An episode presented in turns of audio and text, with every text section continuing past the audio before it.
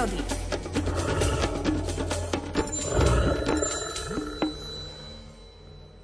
Prvého okamihu, ako sa prírodovedec Miroslav Saniga stretol s hlucháňom ešte ako malý chlapec, pocitil k tejto zvláštnej ratolesti prírody neopísateľné chvenie srdca. Tento nepředný pocit ho odvtedy sprevádza na každom kroku.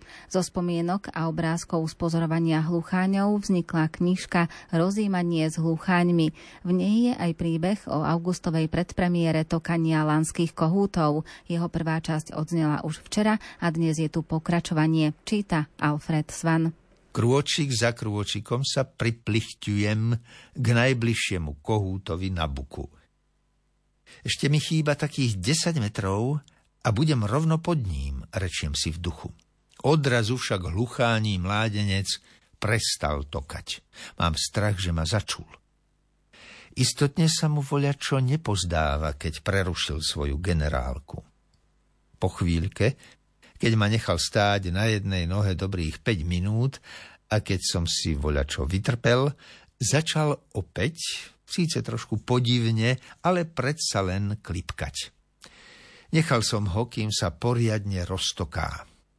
Potom som urobil ešte 5 prískokov a už som bol rovno pod bukom, kde mal svoje skúšobné pódium. Prekrásny je pohľad do koruny, v náručí ktorej sa za svitu zlatistého mesiaca učí ľúbostné trojveršie Hluchání mládenec. Táto predpremiéra sa koná pod klembou súhvezdí letnej oblohy. Na severnom nebi žiari súhvezdie Veľkého voza, nad juhovýchodným horizontom vychádza práve Orion. Z východného neba sa na mňa prizerá kapela zo súhvezdia Povozníka z opačnej, západnej strany tmavých nebies je zase stálym divákom hlucháních recitačných skúšok žiarivá Vega zo súhvezdia Líry. Hoci sa augustové noci predlžujú skoro 7 míľovými krokmi, predsa len sú ešte prikrátke a už niečo po tretej začína pomaly svitať. Je to čas, keď lesné drobné vtáčence vstávajú. Teraz mi tu však chýba ich povestný jarný koncert, ktorý dotvára charakteristickú zvukovú kulisu aprílových hlucháních predstavení. Vtedy často v súzvuku ich nápevov zaniká tichučké milostné vábenie hlucháňov.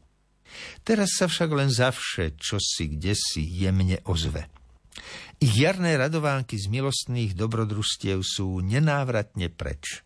V tieto dni sa od svitu do mrku venujú vtáčí partnery výchove svojho potomstva. Nemajú veru ani na chvíľku čas, aby si zanúotili nejakú ľúbozvučnú pesničku.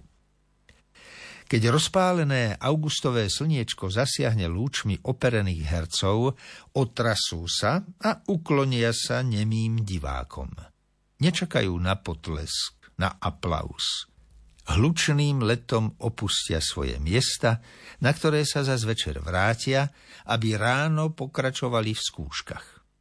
Nevymeškajú ani jednu jedinku, veď ako by aj mohli.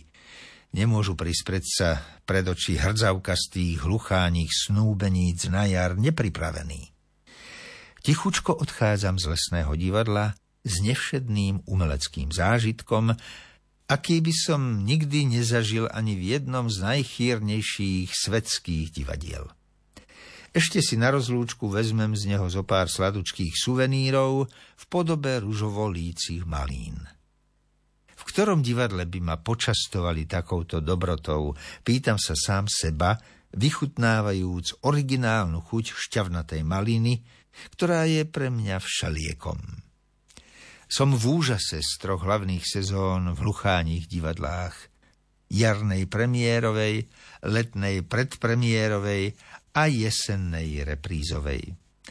Krásne to majú títo herci samotnou prírodou zrežírované. Len aby sme im to my ľudia niekedy nepoprehadzovali. Krajinou, k spoločnému stolu. Dívaš sa sám na seba a hľadáš čiu si vôľu. Človeče, spoznávam ťa, keď delím sa s tebou s chleba a na našom stole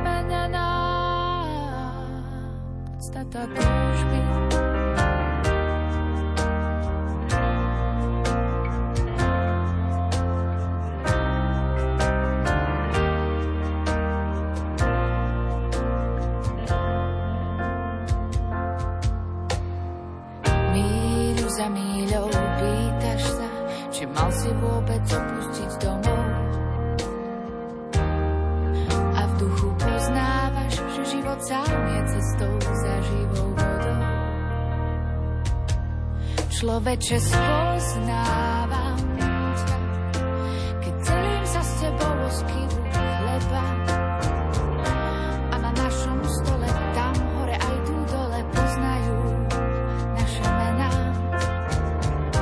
A na našom stole tam hore aj tu dole ostáva celkom premenená podstata túžby